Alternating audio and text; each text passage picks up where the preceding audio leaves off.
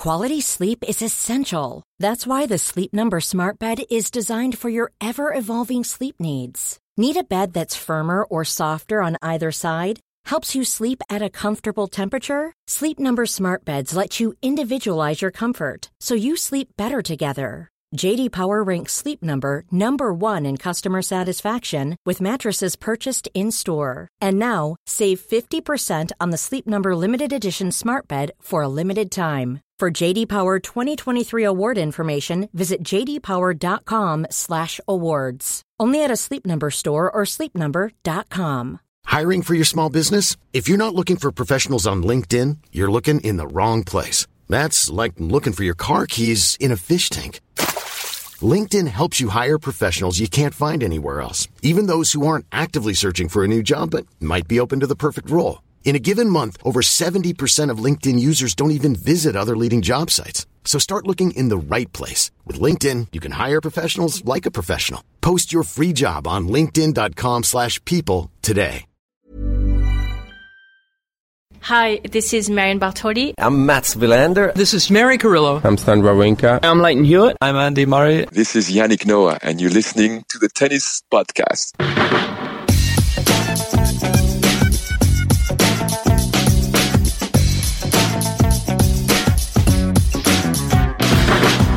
Well, hello, folks, and welcome once again for the second time in 2021 to the Tennis Podcast. Do you remember back when we thought 2021 was going to be better? Those are those were the days, weren't they? Yeah, I've slightly lost my confidence with that now. Um, yes. What's going on? This is a podcast brought to you once again from full lockdown in the UK. Um, it's not like prior to full lockdown, we were living a lovely free life, bar hopping. Um, but we are now officially in national lockdown. Um, tennis is no longer allowed to be played, which is a pretty crucial difference, certainly for, certainly for my parents. Um, and yeah, we're not allowed to do anything, which means we'll be podcasting a lot. Yeah. Um, a because we want to and we like it, and B because we've got nothing else to do. no. So our loss is your gain, is that right? kind of, yeah. how, how, are you doing, Matt? In um, in lockdown? I'm okay. Yes, as you said, not much has actually changed in day to day life. Anyway, but yes, not too bad. Happy, happy to be here. Happy to have tennis back. Oh, Billie Jean, no, no, no, no, no. Busy, busy, busy, busy, busy, busy. Billie Oh my Jean, God. folks, is uh, is Catherine's dog, as you know, and is uh, is just Weed proving a little bit fucking a little bit challenging. Let's just listen. I've got a product called We Away. Billie Jean. Thought this dog was supposed to be trained. Billie Jean.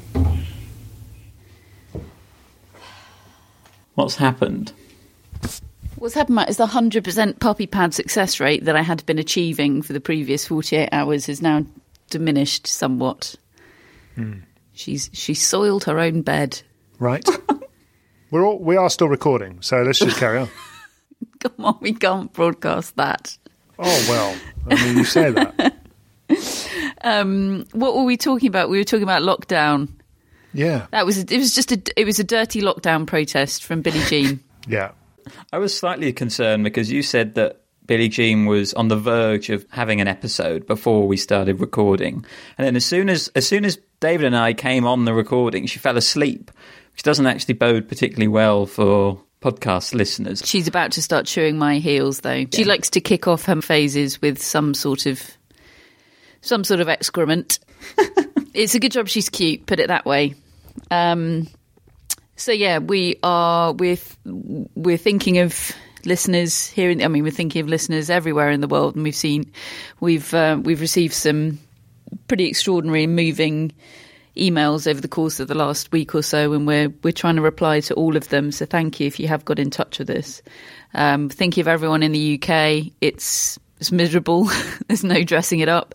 It is it is miserable. I imagine it's pretty miserable in the US at the moment as well, where pretty extraordinary and um, horrifying things are happening. So, um, whatever particular misery you're going through just at the moment, uh, we're we're with you and uh, we're thinking of you, and we're going to be talking about tennis, which is happening before my very eyes.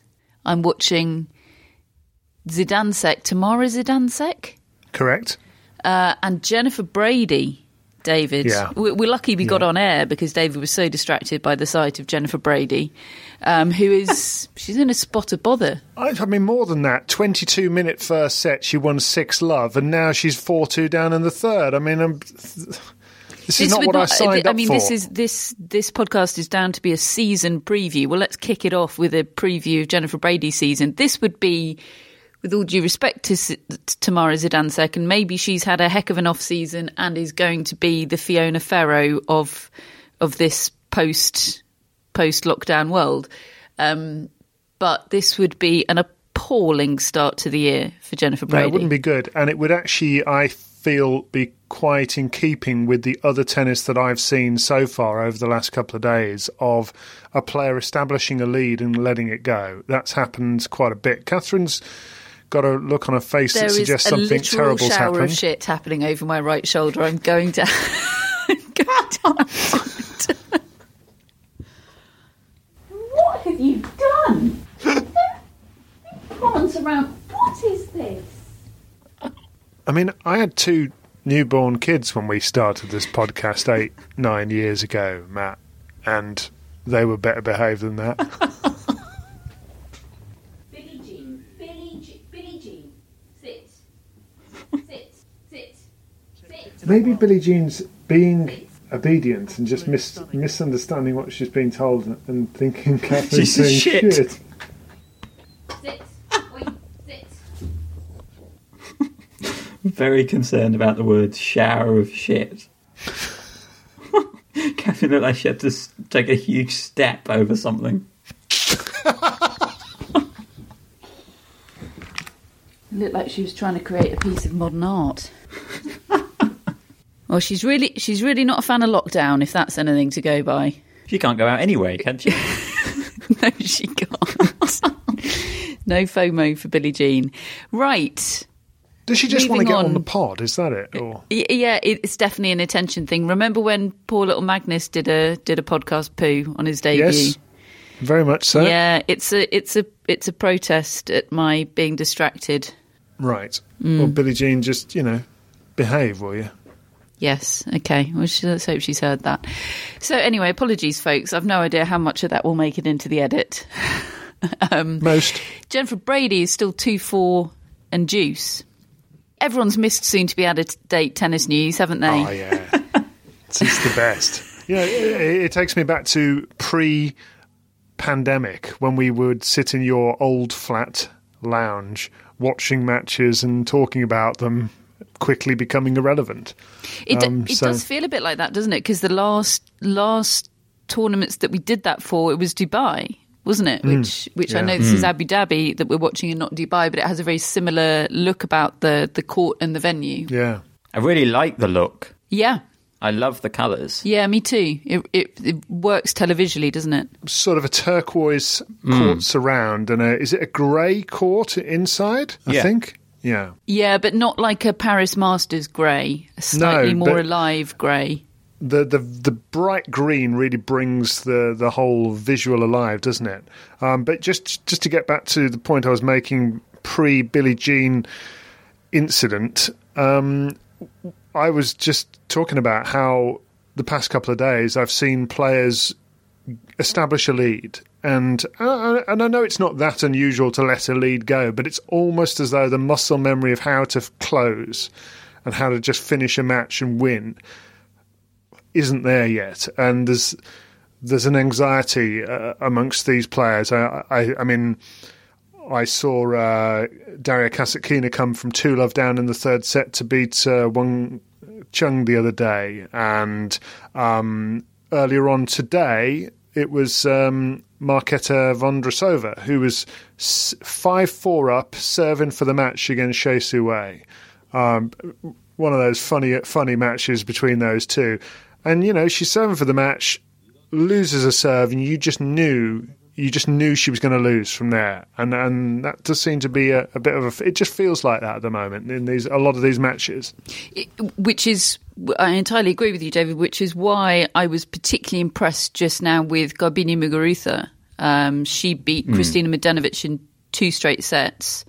Um, I thought she looked really good tennis wise, but uh, even kind of even more importantly, like than that, there were there were some really tight moments in that second set. She was a breakdown. She um, had several really tight games where she had to fend off a lot of lot of break points, and she she weathered all those storms, and she she came through. Whether on whether she had had some sort of residual muscle memory for tight situations, or whether she was just sort of going on instinct, I don't know. But I I, I don't know. She I know I'm reluctant to say this because she can be so inconsistent. Um, but she she mocked my card slightly with that performance. I thought. Yeah, I thought she looked really focused and intense the whole match, which, when she's at her best, are two defining traits of hers. But when she's not quite at her best, she can she can wander a bit in matches and in weeks and tournaments, and you don't quite know what to expect sometimes from her. But she was she was really good today. I, I chose that match to watch, hoping that we might pick up where we left off in terms of aggro, because those two have had Finger wags. words and finger wags in the past. Oh, right. When was that? That Well, was the French French, Open. Open. Ooh, 2017, It was when Muguruza was the defending champion, wasn't it? Or was it? right, so yeah, I think so, yeah. 2017. Oh, oh out on Lenglen. yeah. and she gave the the quote about Kristina Mladenovic speaking 25 languages. Yes, and she wa- she walked off, and the cr- the crowd tried to give her a bit of an ovation, didn't they? T- uh, almost as a sort of, uh, well, yeah, we wanted you to lose, but thanks for coming, and we do appreciate you really. To which she gave a dismissive finger wag, as if to say, "Don't try and get around me now. Just get Yeah. lost." It was of you." great. Sometimes a finger wag says everything. Yeah. Not to Billie Jean. Could you stop that? Stop. Leave it. Leave it. Leave it. Billie Jean. Leave it. Billie Jean. Come here. Come. Good girl. Good girl. We missed the calm window. Yep. It's just going to have to be one of those podcasts. Um, Yeah. Now we're talking. Um, so yeah, finger back. We were back on aggro, weren't we? That's where we were. Yeah. She's she's she saved the break points there, Jennifer Brady, but she's still a breakdown. Is she gonna is she gonna fight back, David? Course she is. By the way, um, the, the woman that beat Garbine Muguruza in the final of the Australian Open played her first match of the season today, Sofia Kenin, and watched some of that. And I, I mean, I love, I love what happens with off season. I love looking at off season and seeing who comes out differently, who comes out in a good way, and others who don't. You know, it, it's it's just that total reset, isn't it? And this one is more extreme than we've ever known because it's been about three off seasons in a year for, for these players. And this one's a particularly long one because the WTA season was so curtailed at the end of last year. But Kenin looked as though nothing had happened at all over the last 12 months. She looked as though she was just the same player as she was a year ago. She was having the same sort of match as she was a year ago. And what I mean by that is fights through the first set on a tiebreak uh, against a, an opponent playing well, but Kenin wins enough of the big points to win the set. Second set, Kenin's in a six deuce service game in the second game of the match, second game of the set, holds onto a serve and then just, you know, bulldozes her way to the finish line. Doesn't play absolutely sensational tennis, but what a match player. When, you know, there are so many matches she wins that other players, other top players lose, and she just doesn't. And she's just a little fighter and scrapper, and she doesn't care what what people think of it. She just wants to win. Uh, and it even struck me when we heard details of her um, her changing her management company over the last week, and uh, the, the previous management comp- company put out a bit of a jarring statement about not not feeling that the environment that she's in is one that they can work with. It was something like that. And a couple of days later, the announcement comes out that she's now with a new management company uh, led by John Tobias, who used to work with uh, Lagardère, which was one of the big management companies before they cl- closed their tennis division. But he's a he's a significant figure, and he's got his own agency now. Um, and she just wrote, she just tweeted, "Going to be great to work with with the professionals." Which was really, I mean- really epic aggro. Yeah, so Aggro three. there's somebody else who leans into it. Yeah, I mean, I, I, I, I, look, I have absolutely no idea what went on behind the scenes there, but there was definitely subtext to the um, to the statement put out by her former, now former management agency. So, you know, she put stop that, stop it, stop it. come here, come here. She's going to have to go in her pen. Oh, for good. For, oh, Billie Jean.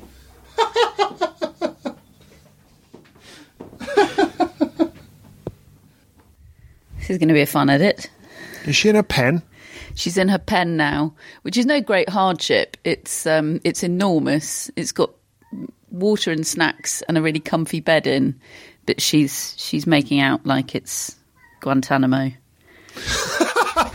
she's, she's in a more palatial first home than I was when I moved out to uh, to university. So um, please bear with the slight whining sounds that will probably accompany the next few minutes of the podcast. She will she'll settle down shortly. Um, what were we saying? Agro, Kenin. Someone help me Yeah. out here. That's more or less where we were. Agro yeah. and Kenin. She's in big. She remains in big trouble. Does Jennifer Brady, David? Do you remain confident? Oh yeah, no problems. Yeah. Okay. Who are we yet to see? Just to whiz you through the draw a little bit for the Abu Dhabi WTA Women's Tennis Open. Sofia the the top seed. She now goes through to face Kirsten Flipkens in the second round. Uh, Alina Svitolina is the second seed. She hasn't played her opener yet. That's against Jessica Pegula. Is that the one you've gone for an upset? No. Yes. Yes, it is. Oh. Oh. We, we've had a we've had a week already in the newsletter. And you know, listeners, in in our newsletter, which goes out every Tuesday or Wednesday, and we stick some predictions in it for the week. And this this um, this year, we're taking on listener Daryl. Uh, for the year, he's he's taken our ultimate prediction slot in the Kickstarter, and um, and so far, I went for uh, Wang Qiang to beat Daria Kasatkina, and I got in. I got myself into a right mess because I looked at the um, the head to head between the two, which was four one Kasatkina, and you know, And I'm looking, it. I'm looking it up, and I'm thinking, oh, you know, that's a that's a good good. Th- it's good to look at the head to head and know that. And then I convinced myself that we'd Pat Cash in the corner of Wang, and surely that head to head can't carry on like that because Wang is too good a player. So I'm going to go for Wang. Uh, and then she goes too low up in the third set, and I'm just pumping the air, and she then loses.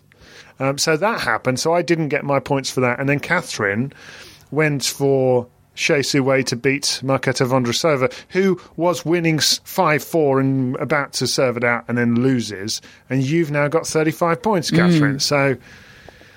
I'm As I quite fuming. brutally said when I made that prediction, and Matt said, "Oh, that's a 35 pointer," I said nobody should get 35 points for predicting Vondrousova to wi- to lose, which is perhaps a bit harsh. But since you know, for the last year and a half, Vondrousova Yeah. to lose has not been a 35 point prediction, has it? But uh, you know, I'll take it. It, it's surprising to me. I suppose it's a consequence of the change to the ranking system, but it's surprising to me that she's seeded eight here. She's still she's still a lot of points left on her ranking. For example, she's higher than Ons Jabeur, and Ons Jabeur feels like she's been a much more relevant and successful player more recently. Um, but it was incredibly windy, wasn't it, in that Vondrousova Su Wei Hsieh match, and Vondrousova's ball toss is sort of sky high. She was having a lot of trouble controlling that. It, it was not good conditions for her at all. Um, on Svitolina, interestingly, she's hired a mental coach. Did you read about this? No. After experiencing tennis in a bubble at the back end of last year, she said she found it really tough. So, one thing she's decided to do for this year is to bring in a mental coach, part of her team, someone who can just help her with not playing in front of fans and help her with sort of the constant stress of testing and just, I guess, just a voice, someone she can trust and look to and talk to. Um, having said all that, I've predicted her to lose, but After seeing Swiatek win the French and her talk Yeah. so uh, openly about her her psychological coach, I don't know why everybody that can afford to comfortably hasn't employed Well, is one. this the first example of an influence? Yes, maybe. I mean, maybe they will have, and they just haven't spoken about it like Svitolina, but doesn't look like Jennifer Brady has. Zidansek, though. Svitolina was very much putting it in terms of bubble life rather than necessarily tennis. But I suppose it's all related. Yeah, because if you think about it, I think Swiatek really was talking about a lifestyle or a, you know, uh, uh, just an approach to life as much as anything. She was she was trying to tap into that resource all the time in terms of un- understanding. I think how she feels and thinks about about things. And didn't I read that Svitolina and Swiatek are going to be practice partners in the quarantine period? Yes, they are. We have some. Uh, we have some more news of pairings. Still not as as many as I would like, but we do have a few interesting ones. We do have Swiatek and Svitolina. We have Kenin and Ostapenko. I mean, that could be tense. Yeah, What happens if you fall out on day one? And you, you've you got have another to th- press on. You got another thirteen to go. I, I believe. i- i- Is there something about being able to switch after one week? No, so after one week, you join up with ah. another bubble of two. So Yes. Svitolina and Swiatek are joining up with Azarenka and Kasatkina in week two. That's a Azarenka and Kasatkina are a week one pairing, and then they're forming a four in week two. Which is great. That sounds great. What what they have hmm. to do, Catherine, is I think probably they're just they've listened to the podcast for a number of years and they've heard you and I fall out and still come back for for more. You know, for the next eight years and eight hundred episodes. Yeah. Maybe that's maybe that's how you get through it. Yes, we are. We are the template for weathering aggro. Yeah, in our separate abodes Proudly. with. It's Breakback Point Brady, David. Of course, it is. A lot of people have been saying, uh, Matt, on social media that you need a new Kuzmova for 2021. Um, you've had later, you, you, you had a brief spell with saying this? Yastremska, didn't you? You had a brief Yastremska period. Isn't Fiona Ferro my new Kuzmova? No, she was she was last year. Yeah, we did. We it would be quite get, good to get a Matt Roberts out of nowhere pick for Hmm. 2021. Okay, I Male will come or back to you with that female? on Monday. There's a reason to listen to Monday's podcast. Tamara Zidansek is up for grabs. How old is she? Is she a, an up and comer? No, she's been around a bit. Late bloomer. Don't mean it like that. late, late bloomer Tamara Zidansek. I mean, you can have her if you like, Matt. No, I'm, I'm, I'm coming up with someone else. Okay, all right. So tune in on Monday to find out Matt, Matt's Tamara, Tamara. Zidansek is 23 years of age from Oh. Slovenia. Yeah. And uh, she has just passed the $1 million mark, uh, has yet to go beyond the second round in a Grand Slam. Uh, has won three WTA doubles titles, uh, highest ranking 57 in the world uh, in singles, and that's about all I know. Giving uh, giving Jennifer Brady a run for her money, money She- here. She's got Jennifer Brady pushed back about four metres behind the baseline. This is not, I mean, Jennifer Brady needs to be up on the baseline dictating with the forehand, doesn't she? I mean, this is. This is not. It's not. It's not I the it's Jennifer like- Brady of old, David. Well, the good news is that Jennifer's listening to this now, so next round or next match, well, she'll be fine. So we've, we've meandered here, and it's my fault because I'm supposed to be steering this ship. But but do we want to stay with all things Melbourne and news there, or do we want to stay with Abu Dhabi? Where would you like to go? Shall we run through these pairings, these quarantine Oh, pairings? th- those were all the only ones I had. Have you got more? Yeah. Okay, Um, hit me. Speaking of speaking of Jennifer Brady, she's with Madison Keys. Oh, okay. And she's going to be playing doubles, as we said in the last podcast, with Ash Barty. I have this, this feeling that Madison Keys might be not the greatest practice partner. Yeah. You know, I just can imagine the ball sp- spraying all over the place. She's probably going to be, she'd probably be really upset to hear that, and probably probably have all sorts of evidence to the contrary. But you know, I, I, I don't know. I just don't see an enormous cover on the ball that will control it all the time. Um, so think again, Brady. Well, what about their week two? Because they're they're going to be joining with Sakkari and Kontaveit. Oh. I think bit more Kontaveit's quite similar there. to Keys, isn't she? She just wants to I blast th- it. I think there's more of a. I think she's a better practice partner. I think she'd give you a, a- a more of a reliable drill. I I think And- of those, Sakkari is the, the winning ticket for a practice partner. I think Sakkari and, and Kontaveit will both be quite happy.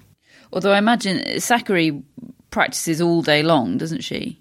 Yeah. Yeah, but you're limited, aren't you? Oh, yes, that's true. Yeah. You can only Five- practice, five I think, for day. I think Or it's two- two, two hours hours. practice, Two, yeah. two hours on court, one hour in the gym, I believe. Um, okay, who, who else have we got, Matt? We have uh, Sabalenka and Mertens, which Oh, makes yeah. sense given their friendship and doubles partnership. Mer- Mertens pulled out of Abu Dhabi, I think, with a shoulder injury, so that's perhaps a little concerning. And the other one I have is Pliskova and Muchova. Oh, Uh, Pliskova, who's coached now by Sasha Bajin, and Muchova, who plays against Kasatkina in the next round in Abu Dhabi. I think that could be a really good match to watch. Some some different types of runners we- in there. Have we got a new pronunciation for 2021 of Sasha Bayin? Bajin. Ah, my understanding is that it's Bajin. Okay, Even is that a that's- new understanding? Because I felt like we've we've been together on saying Bayern. I, I feel I feel abandoned, David. Um, you could you could have tipped me off, is what I'm saying. yeah, I could have done, but okay, to then be we'd have missed out on this gold. to be clear, it's it's it's it's Bajin. If anybody has any argument to the contrary, as uh, Jennifer Brady waits for the handshake, having just lost, um, let us know. Okay, I think Pliskova and Muchova are both interesting players to watch this year because Pliskova, whether she can make it work with buy-in, badge-in, and Muchova feels like hopefully 2021 might be the year that we were hoping, expecting she might have last year. That sort of year where she can take a step and perhaps even I don't know, reach the top 10 or get to the year end final, something like that, that would represent a really good year for her. But I think I think she's got that potential. So I'm I'm interested in both of those players this year for quite different reasons. Any other partnerships? That's it. That is Oof. my lot. I mean, they must be. They can't. They they must all be pretty much locked down. If you'll excuse the pun, it's just that we're not hearing about them. Um, Kasatkina and Azarenka, they had that moment in Rome, didn't they, when Kasatkina turned her ankle Oh, and yes. Azarenka really Yeah. looked after her. And, uh, uh, you know, I think that was a really nice moment. I, I imagine you sort of bond over a, a moment like that. yeah, While we're on Australia, have you have you heard about the names of the tournaments? They're not going to be calling them Melbourne One and Two. They've actually come up with different names for Oh, them. how which disappointing. I would argue actually makes it more confusing. What are they going to be called? So the two WTA 500s are the Gippsland Trophy and the Yarra Valley Classic. Who is Gippsland? I think they're all regions in Victoria State. Right. Okay. Well, Yarra Valley is great for wine. So Great. Sure. I'm just going to Google Gippsland while you go But I through mean, the you know, rest. We've just we've just released shows called Lost in Time one and two and Tennis Agro one and two in to try to you know fit in with the theme. It's a rural region of Victoria located in the southeastern part of that state. It covers an area of 41,556 square kilometres uh, and lies to the east of the eastern suburbs of Greater Melbourne, to the north of Bass Strait, to the west of the Tasman Sea, to the south of the Black-Allan Line that marks part of the Victorian New South Wales border. So that's that. And from what I can gather, the players are going to be randomly assigned into those tournaments. Oh, Uh, my. I quite like that. I, th- I think Yeah. I think that's right. And then Can we have so- no seeds? Yeah. I'm, I'm afraid there are seeds. There's Oh. So 16 seeds into one, 16 into the other. Whereas the ATP 250s events, they have entry lists. So players have opted to enter one or the other. And they're, they're the Great Ocean Road Open and the Murray River Open. right. Which one's Murray entered? Well, he's not on either because he needs a wild card, I think. Oh.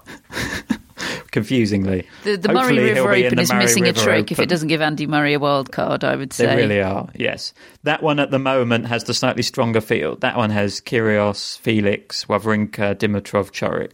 Look, I can see, uh, I can see why they've done this um, because a, I mean, the, the, the government and the, the tourist board give a lot of money to these these Tennis Australia tournaments, and, and promoting the country as a tourist destination is is a is a massive part of what the Australian Open is about. But it's like it's like calling Queens the the Salford Open, isn't it?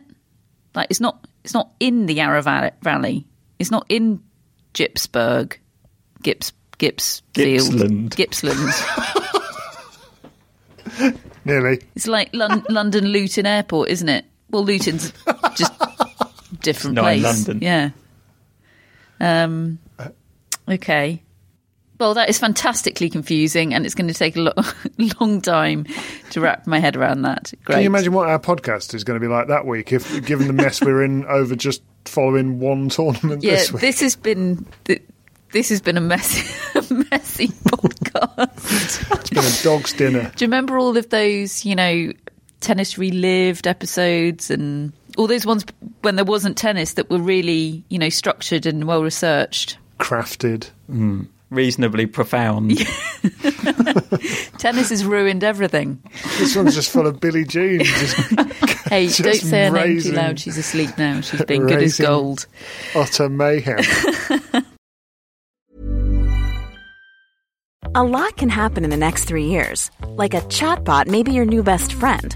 But what won't change? Needing health insurance. United Healthcare Tri Term Medical Plans are available for these changing times. Underwritten by Golden Rule Insurance Company, they offer budget friendly, flexible coverage for people who are in between jobs or missed open enrollment. The plans last nearly three years in some states, with access to a nationwide network of doctors and hospitals. So for whatever tomorrow brings, United Healthcare Tri Term Medical Plans may be for you. Learn more at uh1.com.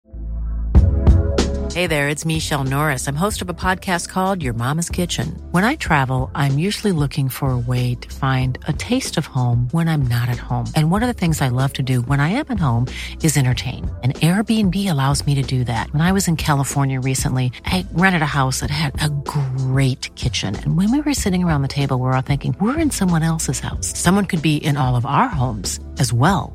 If you have a home, but you're not always at home, you have an Airbnb. Your home might be worth more than you think. Find out how much at airbnb.com/slash host. Hello, Tennis Podcast listeners. David here.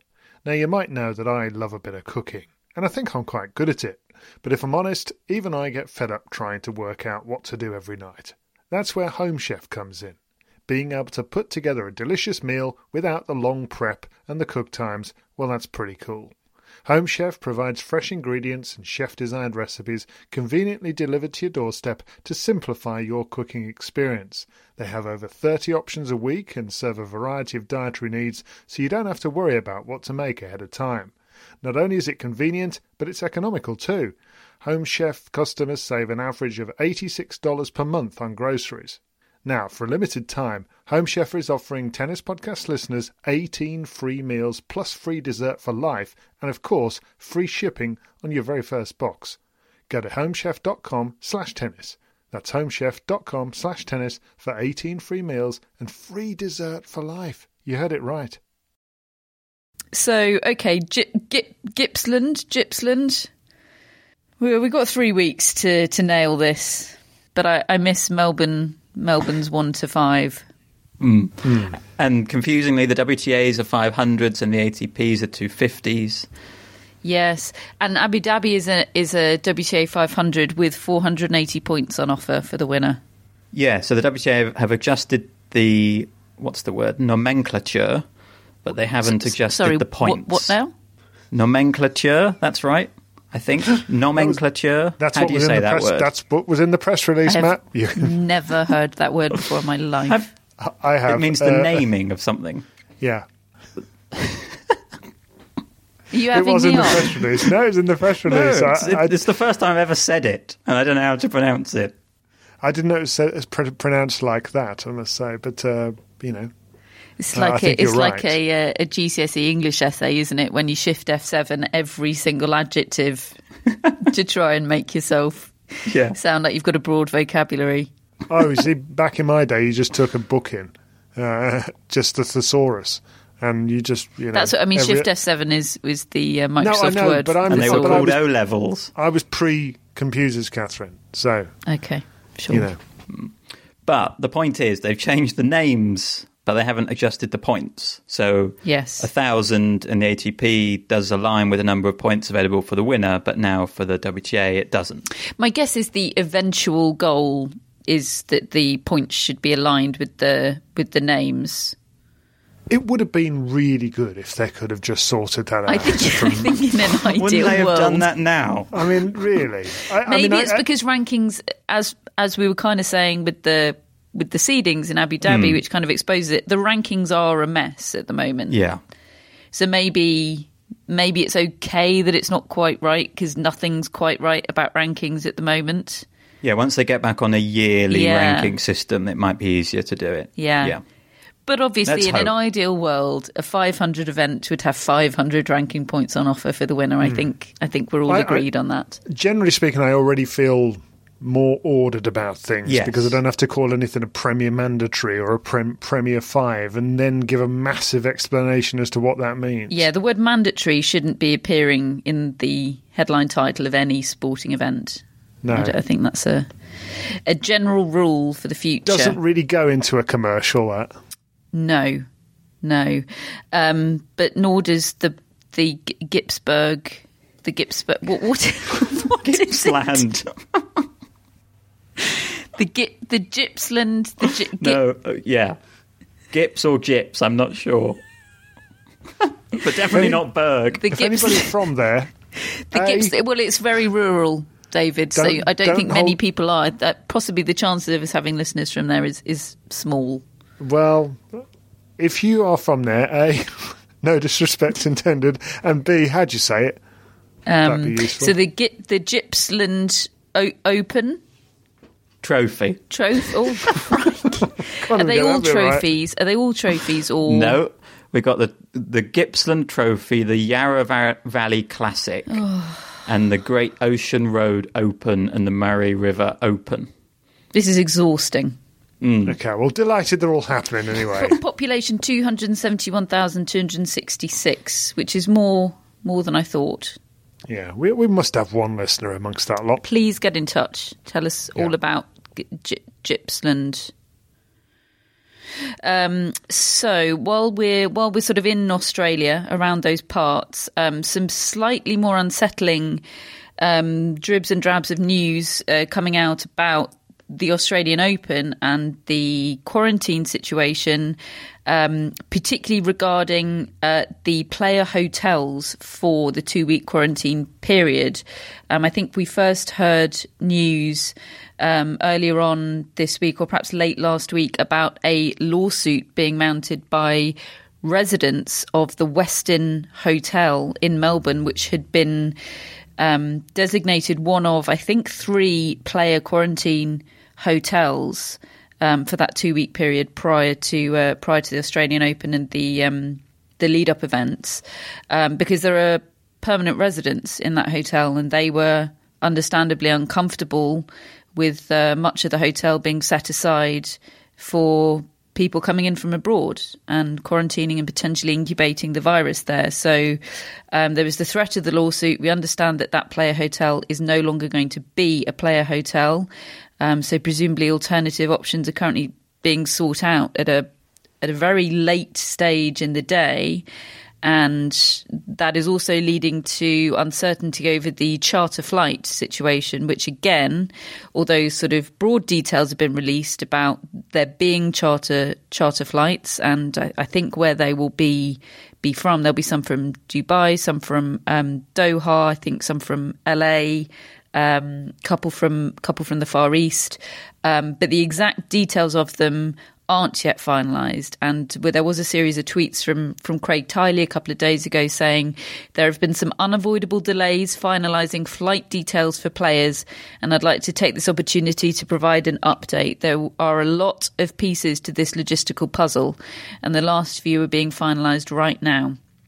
We will have as many as 18 planes, and each will be limited to 20% capacity to ensure the flights are as safe as possible for everyone. We appreciate your patience and are conscious that time timelines are very tight. We are doing our utmost to get the flight details to the entire playing group as soon as possible. Thank you for bearing with us. We will get everyone to Melbourne. Um, so, I mean, obviously, everything's everything's being done that that can possibly be done, but this is seriously late in the day now for for such a, an overwhelming amount of uncertainty. Yeah, and I think it generally shows that nothing is a done deal yet. I mean, I think it's a done deal in terms of an absolute intention to run the tournament, and, and they're trying everything to think of everything. And to, to be honest, I think if I wanted anybody to be in that position trying to run it, Craig Tiley and his team would probably be the sort of people that I would want doing that to try to get this get this to happen amongst some amidst some very difficult circumstances because you know Melbourne's attitude to the pandemic is different to that of of New York. I mean, I think the situation is different, um, and, and, I completely understand why. I really do. I I think that there are probably a, a lot of people in Melbourne and in Australia generally thinking, why are we holding this tournament? Why are we making a priority of this given the situation at the moment? Um, which I really do understand. Um, but at the same time, as people who work in tennis and love tennis and want to see tennis, I hope they can make it work safely. And if anybody's going to do it, I think that they'd be the people to do it. But it, you know, I, I dare say we've got more concerns and hoops to jump through before that event happens, even now. Mm.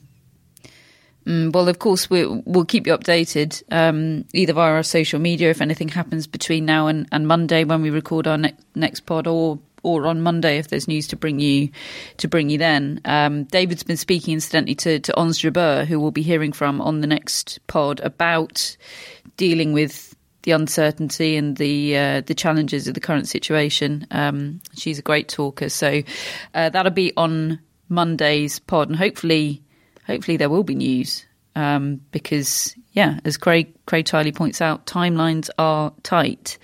Um, there is tennis about to get underway in Delray Beach on the ATP Tour. There's already been some tennis in Antalya in Turkey on the ATP Tour. Um, we can't watch that, so um, I'm not sure what we can tell you about it. It doesn't seem to be available on UK TV. Um, it's obviously got no crowds. So if anybody could confirm for us that Antalya tennis is actually happening, uh, it's kind of like if a tree falls in a forest and nobody's there to hear it. Does it really fall? Um, so we're all a, little bit uh, in in the wilderness, in the darkness about Antalya.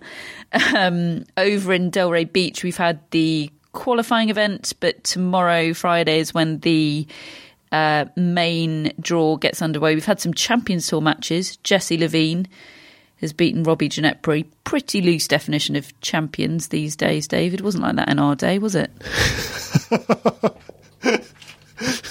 yeah. All due respect um, to Jesse Levine, but yeah, good player, but no, I know what you mean. Um, former player tour would probably be uh, yeah, someone who once picked up a racket tour. Um, I'm being I'm being harsh. I'm sure he's having the time of his life. Uh, but the main draw gets underway tomorrow. Tommy Paul in action. Uh, Ryan Harrison, Sebastian Corda plays uh, Soonwoo Kwon, uh, Mackenzie McDonald, Sam Querrey. As as expected, it's a very US heavy field uh, in Delray Beach, which is you know entirely logical and uh, and entirely what you'd expect. Christian Garin is the top seed. You love a Christian Garin prediction, David. Yeah, well, I used to until he let me down last year. Uh, Um, John Isner is the second seed. How did he let you down again? I can't remember that. Oh, I when I was looking to make a heroic comeback last year in the predictions year, I went for Christian Garin to win a, a tournament that was highly unlikely Yes. as a sort of hail mary attempt at closing the gap in one foul swoop, and um, and he didn't come up trumps. Didn't come up trumps. Um, Sam Querrey is the sixth seed. He's done an interview this week with Jon Wertheim, revealing that the destination he absconded to from St Petersburg was in fact London. Of of course, the UK was the country to op- open its arms to uh, a confirmed COVID COVID carrier. Um, that sounds that sounds on brand for everyone involved. Um, so, look, it, it, the account hasn't changed my hasn't changed my views of uh, of the situation and what happened. Um, it's an interesting interesting article that uh, that John's done. I'd recommend you uh, you go and read it um, on Sports Illustrated. Yeah, I mean, um, I, there were, to there were a make up couple your of own mind. people. There were a couple of people who s- said, uh, having read it, that they, in his position at the time, would have done what he did in order to defend his family or protect his family, and and he got a call uh, late at night and uh, oh, and was told that that, that they were coming to. Um, they were coming to check on him and his his seven month old baby, and and talking about that if um, they were showing symptoms that they would have to go to hospital, and, and that made him panic and his family panic. And I I can relate to to that emotion. I can imagine feeling really panicky in a situation like that, but. At the same time, there are a lot of elements to that story beyond that, which, uh, yeah, do make you wonder why he's there in that with his with his kid and in that situation in the first place, and um, and some of the decisions that were taken for sure. Uh, we've also had news from the ATP Cup that Novak Djokovic, Rafael Nadal, and Dominic Thiem are all confirmed to play, which is a huge. I mean, it's it's no great surprise. They're all going to be down there looking for as as much tennis as competitive tennis as possible. But it's it's a big boost for for that event for sure. Yeah, I mean it. It could be amazing, couldn't it? If it just all feels so so far away, even now. I mean, there's only two weeks of quarantine in Australia to go until that after this week's tournament in Abu Dhabi. But that just feels like a long way off. If we get to first of February and all of those players are on court, maybe things will feel differently. I, I, I don't know. I'm not quite ready for it. I don't know about you.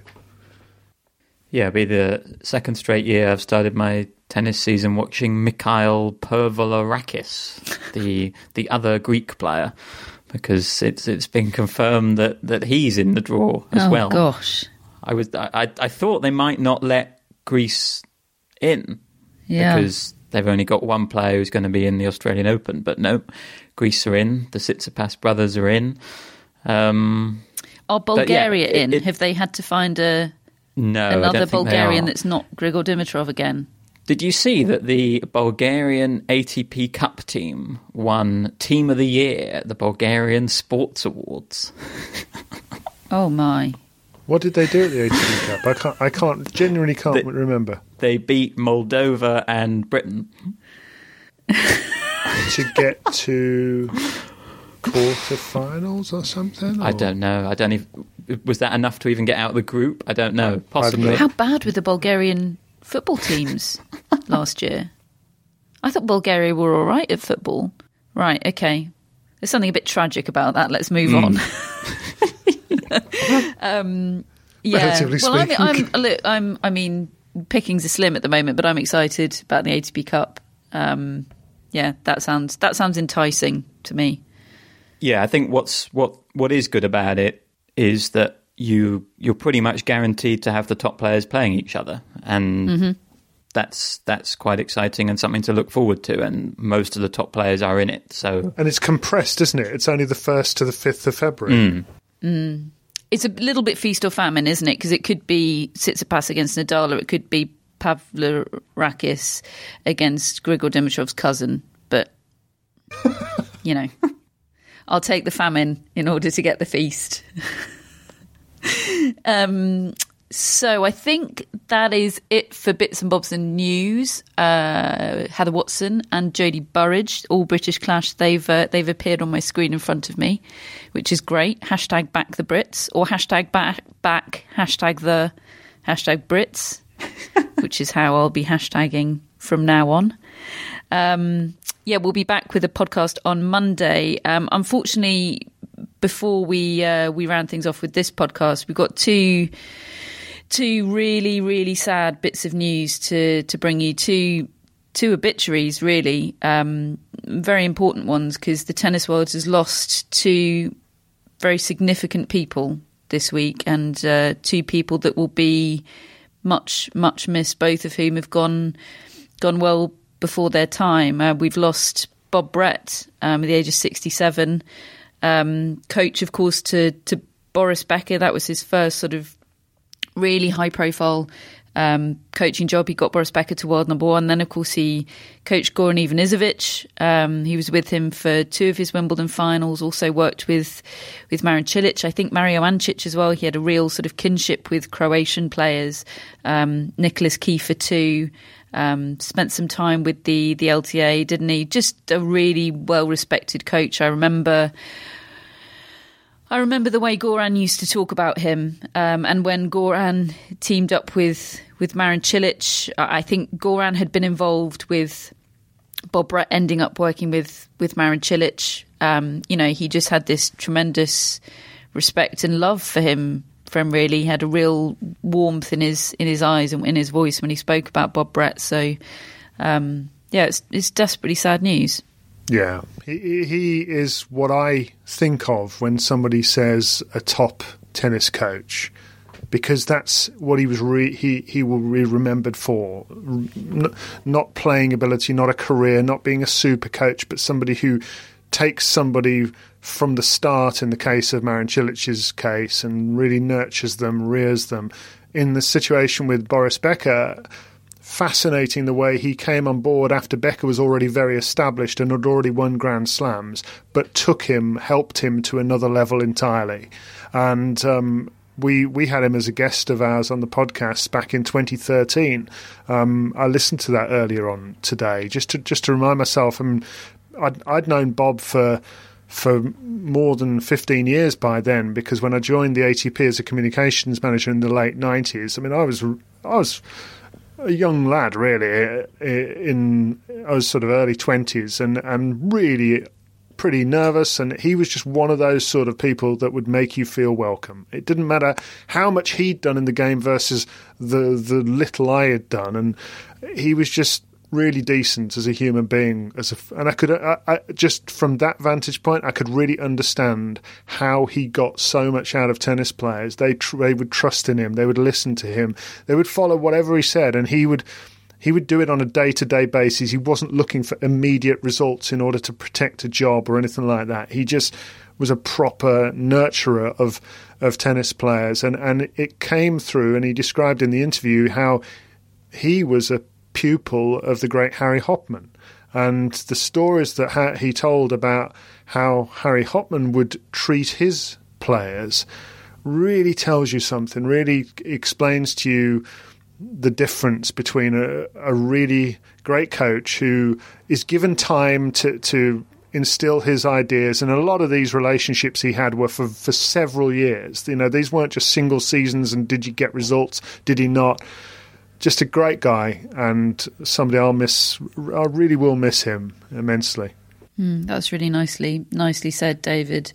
Um, and our our second uh, real real blow of a bit of news is uh, the passing of Tom Perrotta, um, a a very well respected and, and prominent tennis journalist, most notably for the Wall Street Journal. He he did additional freelance work as well. Um, David, I know I know you knew him well and, and will have your own things to say, but I just wanted to read out Chris Clarey's um, Twitter thread paying tribute to Tom Perrotta because it's so. I mean, it's very moving um, and and uh, yeah, pretty perfect, really. He said it, he, it would have been hard to lose Tom Perrotta at any age. He was a generous colleague, a driven and gifted sports writer, a proud family man, and in a tough business, a friend. But for all of us to lose him so soon at just 44 is a roundhouse punch to the gut and the collective soul. Tom had so much more to give, to share, to see, and to chronicle with his trademark insight and deft, empathetic touch. He loved many things about life. Tennis was on his shortlist. Lucky tennis. May it give thanks and honour his gifts and work, but above all, honour his warmth and humanity. It was certainly an honour to share a press room and many a meal with Tom through the years, from Donovan's in Melbourne to Le Flandrin in Paris, where he and I both knew in 2019 that he was likely attending his last Roland Garros. He handled the cruel hand he had been dealt with dignity, perspective, and tenacity. He practiced his craft as long as he possibly could, and I urge you to read his work today and any day. He put his heart into writing. Above all, he put his heart into those he cherished, and I can only wish his precious family and the rest of us had had, had more time in his company. Farewell, dearest Tom. You could tell a great story. You deserved many more chapters and a much happier ending. Yeah, I mean, I, I don't really have much more to add to what Chris has said there because I think he's put it perfectly, as you say. Um, just from a personal vantage point, I, I always loved the way Tom would come to an event, think of an angle he wanted, or he'd get it agreed with his editor, and it would it would always be something that none of us had thought of, no, totally different. You'd learn something from his writing, and he would go after that angle just with the most tenacity and he would just there was no stone he wouldn't turn over in order to find out that little bit of information that nobody else had got. Um, and he did it just whilst being the loveliest of, of guys you know just as chris said great company never saw a, an unpleasant side to him and, and yeah i mean he, he will be hugely missed by all of us. Mm, it's desperately sad. I'm sorry to have to to bring you that news and uh, and end on such a sad note. Um, it's not quite the end. Um, not quite the end. I've got some. I mean, you've probably had your fill of animals in this podcast, thanks to thanks to Billie Jean terrorising the early stages. But uh, some uh, some more uh, animal tidbits for you. Of course, Roxy is our mascot for this week's this week's podcast. She was our mascot on Monday. She's our mascot today. She is an absolute treat. If you are not already signed up to our newsletter, where there is more information about Roxy, including before and after pictures of her um, mullet haircut or or anti or mullet mullet riddens haircut, uh, then do sign up to our newsletter. Um, she's lovely, uh, as is our owner Julie, who is three-peated on being our first first Kickstarter backer. Um, for the last three campaigns. So thank you, Julie, and hello, Roxy. Uh, we've got our three presenter mascots. Hello, Zeus. You're excellent. You're probably darn sight better behaved than Billie Jean, so well done for that. uh, Matt, who would you like to say hello to?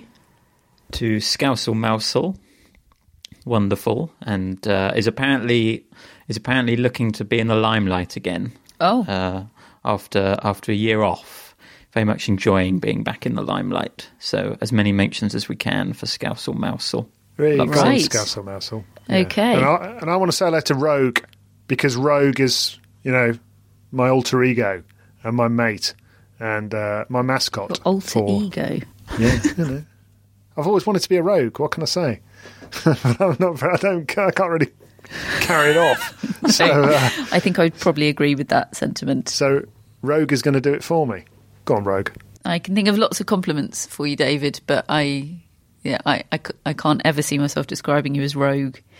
Um, but hello to Rogue the cat. Hello to Chris Albert Lee, our executive producer for the year. Um, you're excellent. Thank you very much for being on board with us. Um, and we have shout outs, Matt. Who have we got? We have Greg Fishman, Oh, hello, Greg. Great Hi, name. Greg. Like Henman, but fish instead of hen. Yes. And Correct, Greg exactly instead of like Tim. The, the man bit. Animal plus man. Hey, that's a feature. Who else we got that? We have Ada Pesh. Oh, like Oh, name hello, Ada. Ada. Hello, Ada. Pesh sounds like it might be fish in another language. Yeah, Yes. I, I seem to recall Like back Joe, in the day. Joe when- Pesci. back in the day, we went, we ran a competition, uh, didn't we? Which uh, which was for La Manga uh, Oh, yes. as a trip. Yes, and, And- Ada gave a great entry. It was an amazing entry. I What was it? What was it? I can't remember what the competition we ran was. It- you had to post a photo of you of yourself listening to the podcast somewhere. Podcastaways. Oh, yeah, podcast Oh, ways. yeah. And Chris and Olivia Savory won. They were at Wimbledon, but Ada, I think, might have been a, a top three Oh, submission. well done, Ada. Yeah. She was in an opera house. I Oh, believe. yes. That is very cool. Hello, Ada. The Opera House wasn't very happy with it. Uh, final shout out today is for Sapna Shah. Hello, Sapna. Hello, Sapna. Thank Sure, you very much for your support. There's lots of Shahs, aren't there? I could go through a few. Shah. Sonali Shah. That's But we've got Sapna. we've got. We, yeah. Hello, I'd Sapna. much prefer to. Yes. Oh, always like an alliterative name. You could you could definitely be famous, Sapna, with that name. I think. Mm, if you were considering that. Right then. On that note, um, thanks so much for all of your support uh, in the Kickstarter campaign for well for this year. Um, we are making these podcasts because of you, um, and it is our great pleasure to do so, and because of David, obviously. um, but thank you so much for making them possible. We it's such a boost to us. I mean, we can't believe that money's still coming in, really, because you know we are we are we have we have reached our goal. We are funded for next year, um, but everything everything that is contributed will go to will go to good use. And remember, you can still get yourself an intro, um, a shout out. You can um, you can buy me some cheese. You can buy Billie Jean some flipping dog training lessons so that she interrupts this this podcast on fewer occasions in the future. Um, but no, do- it really is a that. boost, and we're open for another couple of weeks. So, um, so thank you, thank you if you've already chipped in. Thank you if you're going to. Thank you for listening. Um, and we're thinking of you, and we'll, we'll be in your ears throughout 2021, whatever whatever it might bring. And let's hope it brings better things than it has done this week. So uh, chin up, and we'll speak to you on Monday.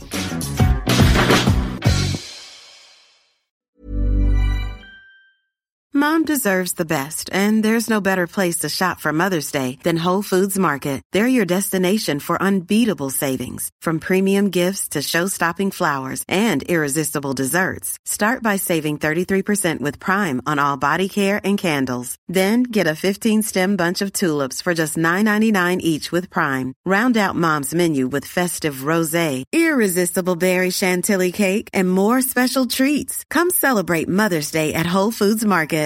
Hi, I'm Daniel, founder of Pretty Litter. Cats and cat owners deserve better than any old fashioned litter. That's why I teamed up with scientists and veterinarians to create Pretty Litter. Its innovative crystal formula has superior odor control and weighs up to 80% less than clay litter. Pretty Litter even monitors health by changing colors to help detect early signs of potential illness. It's the world's smartest kitty litter. Go to prettylitter.com and use code ACAST for 20% off your first order and a free cat toy. Terms and conditions apply. See site for details.